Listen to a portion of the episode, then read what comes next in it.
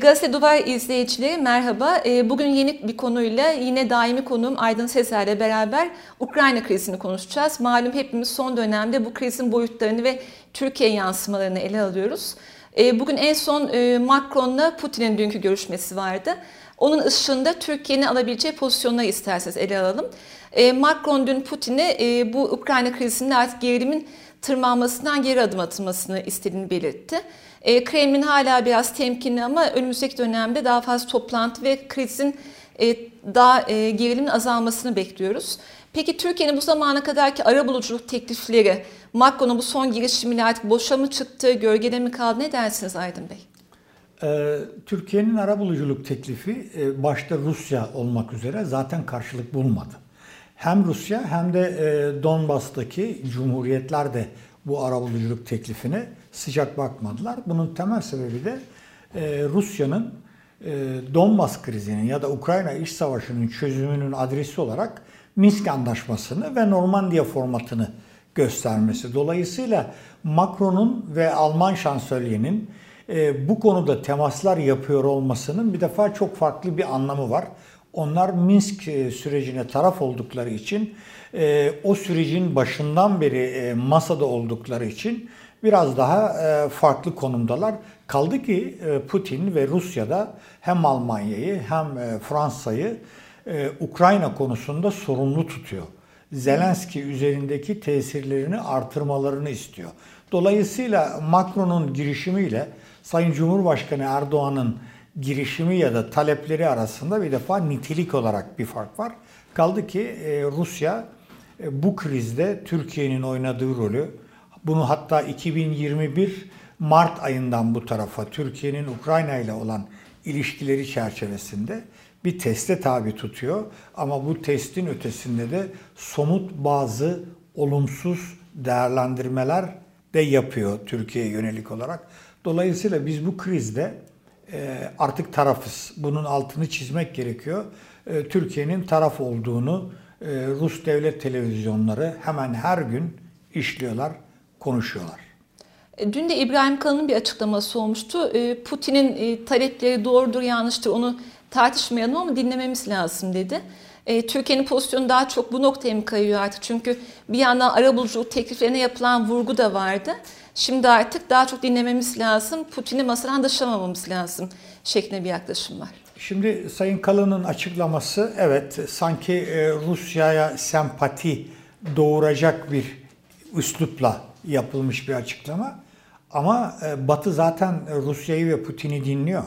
Son bir ayda Rusya'ya giden yabancı devlet adamları, dışişleri bakanları sayısına bakılacak olursa diplomatik süreç devam ediyor. Yani Rusya e, dinlenmediği konusunda ya da fikirlerini belirtemediği konusunda bir sıkıntı belirtmedi bugüne kadar. Hatta iş öyle bir boyuta vardı ki artık yazılı olarak da görüşler ABD ve NATO ile paylaşılıyor. Dolayısıyla Rusya'yı dinlemesi gerekenler dinliyor. Ha Türkiye bu noktada kendisi açısından bunu söylüyorsa bu önemli bir e, açıklama. Öncelikle bunun altını çizeyim.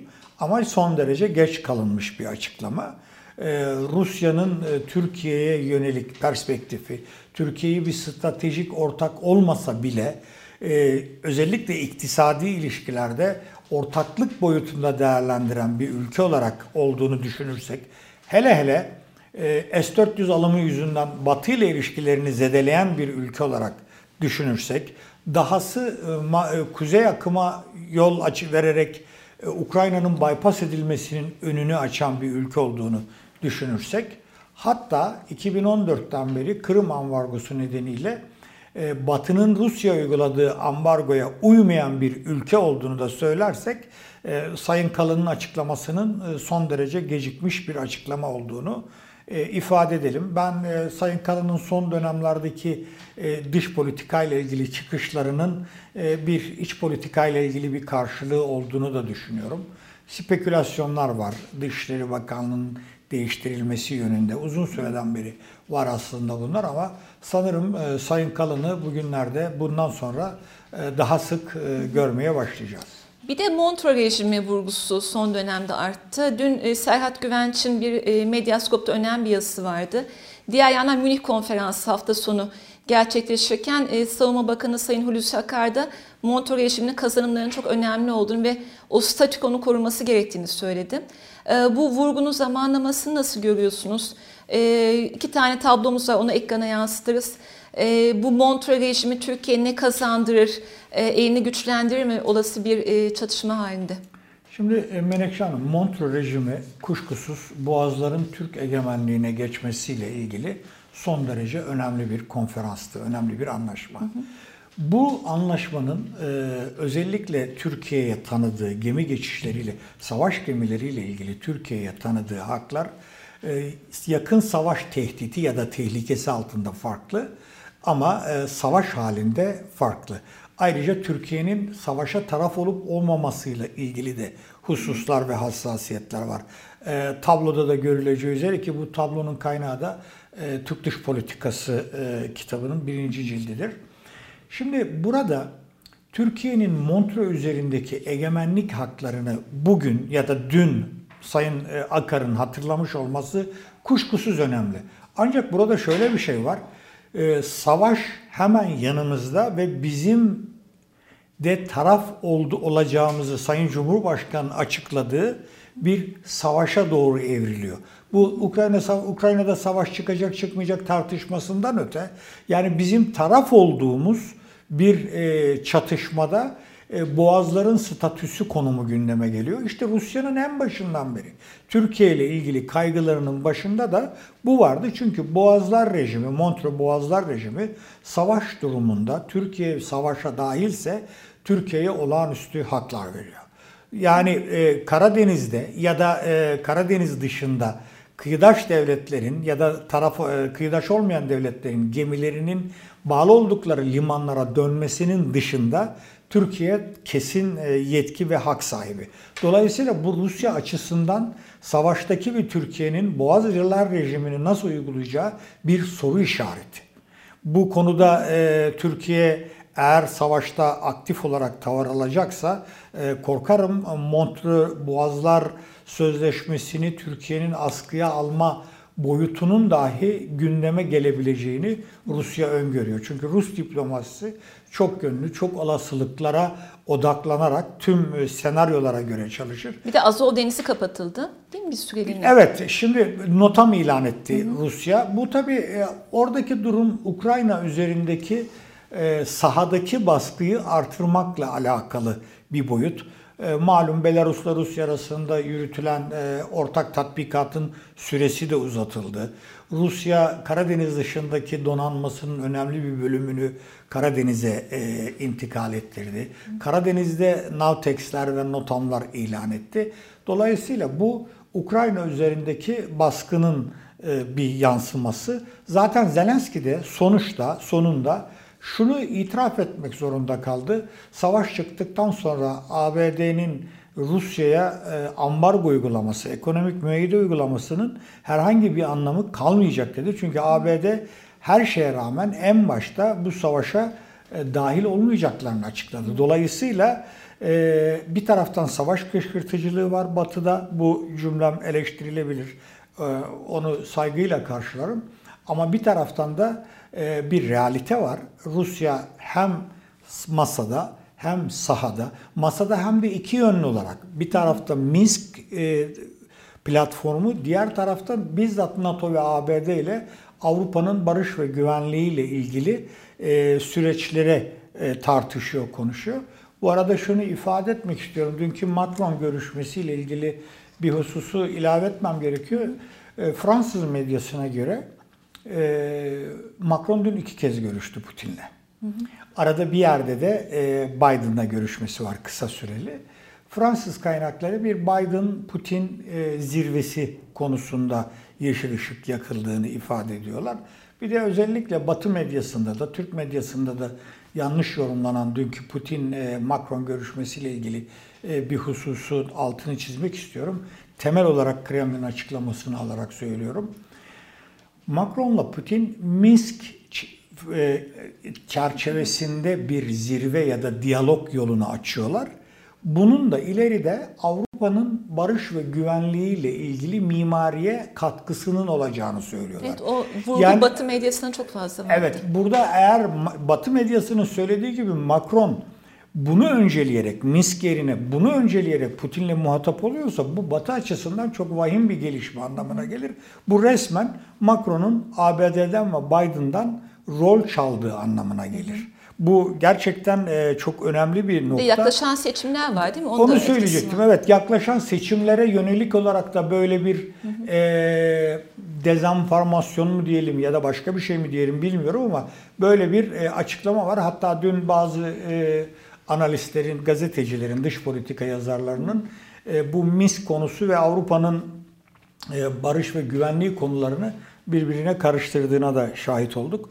Burada e, Rusya'nın pozisyonunu anlamak için eğer öyle bir niyet varsa Kremlin'in açıklamalarını temel almak gerekiyor. Bir de demin dediğiniz gibi melez bir savaş var aslında ortada değil mi? Medyanın da dahil olduğu.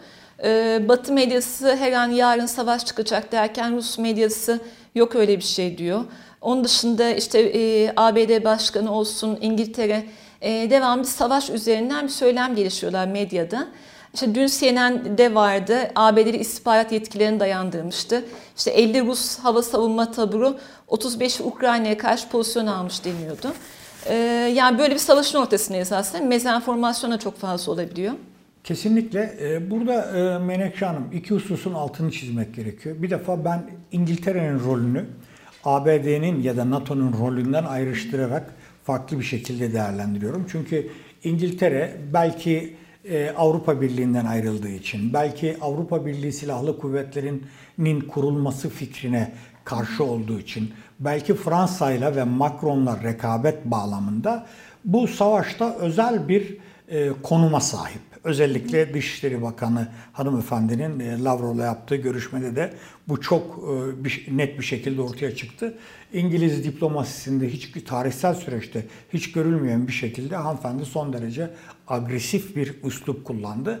Ama bu arada tabii e, tırnak içinde söylüyorum Rus dış politikasıyla ya da Rusya ile ilgili cehaletini de sergiledi. Bunun altını çizelim.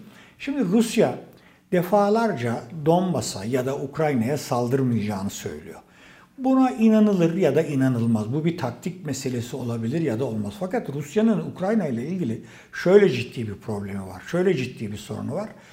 Gerilen 2004'ten beri gerilen Rusya-Ukrayna ilişkileri çerçevesinde bu bir anlamda kardeş iki ülke halkı arasında giderek artan düşmanlık boyutuna varan ilişkiler yeni bir savaşla ya da yeni bir müdahaleyle belki daha da tansiyon artacak ve sonsuza kadar sürecek bir ayrım ya da e, bölünme söz konusu olacak.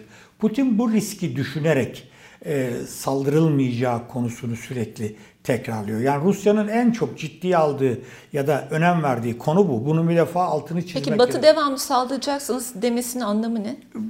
Avrupa Birliği ile Avrupa ülkelerine Rus tehdidini, Avrupa ülkelerini Rus tehdidine ikna etme olgusu. Konsolide etme. Konsolide etme olgusu. Özellikle Avrupa Birliği silahlı kuvvetleriyle ilgili gelişim sürecinin önünü kesme olgusu.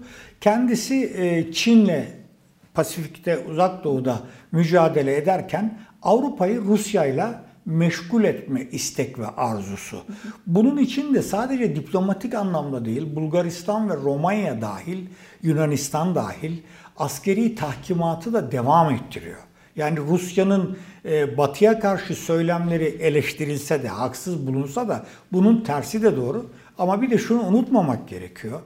E, Batın değerleri, Batı'nın Ukrayna halkının yanında olması, Ukrayna halkının demokrasi mücadelesine destek vermesi gibi hususlar son derece sempatik, e, son derece karşılık bulan genel olarak dünya kamuoyunda ifadeler. Buna mukabil Rusya'nın da tırnak içinde saldırgan politikası da anlaşılabiliyor. İşte Ukrayna'nın Birleşmiş Milletler üyesi olduğu, sınırlarının Birleşmiş Milletler güvencesi altında toprak bütünlüğü, egemenliği bunların hepsi tamam. Fakat dünyada real politikada şöyle bir gerçeklik de var. ABD hangi gerekçelerle Irak ve Afganistan'a müdahale ettiyse ya da Türkiye daha Suriye. yakından örnek verelim. Suriye'de hangi amaçla bulunuyorsa işte bu benzeri perspektif Rusya'da da var. Yani konunun bir de böyle bir boyutu var. Bu Rusya'yı onaylamak anlamına gelmiyor. Asla.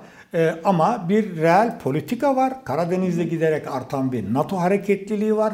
Rusya'nın da bundan rahatsız olması, bunu kendi toprak bütünlüğüne ve egemenliğine bir tehdit olarak görmesi var. Bu tehdit ifadesini kullandığım zaman da hemen akla ilk gelen ülke Türkiye. Maalesef e, Rusya Ukrayna'ya silah sağlayan ülkeler listesinde Türkiye'yi de artık yerleştirdi. Yani biz Ukrayna'ya İHA silah satıyoruz, sonrası bizi ilgilendirmez gibi bir perspektif karşılık bulmuyor. Zira Donbas'ta İHA, İHA ve SİHA uçuşları Minsk Anlaşması'yla yasaklanmış durumda. Bizim İHA ve SİHA'ları Ukrayna ordusunun kullanmasına ilk resmi tepki Almanya'dan geldi. Ve Almanya silah satışını üçüncü ülkeler üzerinden dahi olsa yasaklamış durumda. Dolayısıyla e, Türkiye'nin bu krizle ilgili olarak inşallah ümit ediyorum dün Sayın Kalın'ın açıklamaları bu yönde bir işaret olabilir. E, çok dikkatli adımlar atması gerekiyor. Yarın kriz, tansiyon düşse de savaş çıkmasa bile Türk-Rus ilişkilerinde kalıcı bir hasar ve o mevcut olan güven sorunu daha da artarak devam edecek. Bu Türkiye için, Türk ekonomisi için çok büyük bir risk teşkil ediyor. O benim son sorum aslında şu anda. Program zamanı da azalıyor ama e, biz bu konuyu bayağı da işliyoruz sizinle aslında. 2022'nin ilk programında, 2021'in sonunda da işlemiştik. E, Türkiye-Rusya arasında bir tür düzenlenmeyen üst düzey işbirliği konseyi var. Hatta Aralık başında e, Cumhurbaşkanı Sayın Erdoğan'la Putin'in görüşmesinde de 2022'nin başında düzenlenmesi kararı alınmıştı. E, son gelişmeler bu toplantıyı sanırım öteledi biraz daha. Türkiye Rusya bir teste mi tabi tutuyor? Yani bu arabuluculuk teklifleri bir anlamda iki tarafı da eşit mesafede olduğumuz anlamına gelse de Türkiye doğru adımları atıyor mu sizce Rusya'nın o güvenini kazanmak için? Bence e, şu ana kadar o doğru adımlar atılmadı. Bunu net olarak söyleyebiliriz. Bu bizim Türkiye-Rusya ilişkilerinde bahsettiğiniz üst düzey işbirliği konseyi toplantısının gerçekleşmemesine de yol açıyor. Onu da öteliyor. Neredeyse ikinci ayını tamamlıyoruz bu yılın. Hala ortada bir tarih yok. İki gün önce bu konuda Putin'in olası Türkiye ziyareti sorulduğunda Peskov'a bu konuda bir fikrim yok dedi. Yani bilgim demedi, fikrim yok dedi. Bu çok önemli bir yani kelime. O da kost olarak kullanılıyor mu acaba? Ziyaret. Muhtemelen. Yani 2019'dan beri yapılmadığı düşünülürse, Hı. geçen yıl Mart ayından beri de turizm yasağının da bu Ukrayna krizi ve Kırım'la yönelik e, çıkışlarımız çerçevesinde değerlendirirse Rusya bunu e, artık bu e, olguyu farklı bir kategoride değerlendiriyor. Yani burada Türkiye, Ukrayna ile Rusya arasında tarafsızım, tarafsızız dese de Rusya devlet televizyonlarında daha dün akşamda benzeri şeyler söylendi. Hatta daha ileri gittiler. Erdoğan savaş istiyor demeye başladılar. Ciddi saygın analistler. Dolayısıyla Türkiye'nin konumunu öncelikle Ukrayna ya da NATO ile ilgili konulardan önce kendi dış politikasını, kendi milli çıkarlarına uygun bir şekilde dizayn etmesi gerekiyor. Önümüz yaz, bu ciddi bir risk oluşturabilir Rusya'ya. Dolayısıyla Türkiye'nin Rusya konusunda Rusya'yı ikna edici adımlar atması gerekiyor. Ama gelin görün ki e, artık Erdoğan-Putin görüşmeleri, telefon görüşmeleri dahi randevu esasına bağlı olarak gerçekleşiyor. Eskiden anında e, görüşülürdü, çat kapı gelinir gidilirdi. E, Putin iki buçuk yıldan beri Türkiye'ye gelmiyor. Geçen yıl 28 Eylül'de Sayın Erdoğan Soçi'de baş başa görüştü. Dolayısıyla Türkiye-Rusya ilişkilerinde ciddi bir arabulucuya ihtiyacımız var. E, bunu net olarak söyleyebiliriz. Evet. Ee, önümüzdeki günlerde de herhalde e, Sayın Erdoğan'ın Afrika ziyareti konuşulacak. Ee, Ukrayna gündemi biraz onunla beraber paylaşacağız sanırım. Çok teşekkürler güzel ben yorumlarınız teşekkür için. Ediyorum. Ee, çok teşekkürler. Önümüzdeki günlerde de e, Afrika olsun, Ukrayna olsun e, gene analizlerimize Sayın Aydın Sezer'le devam edeceğiz.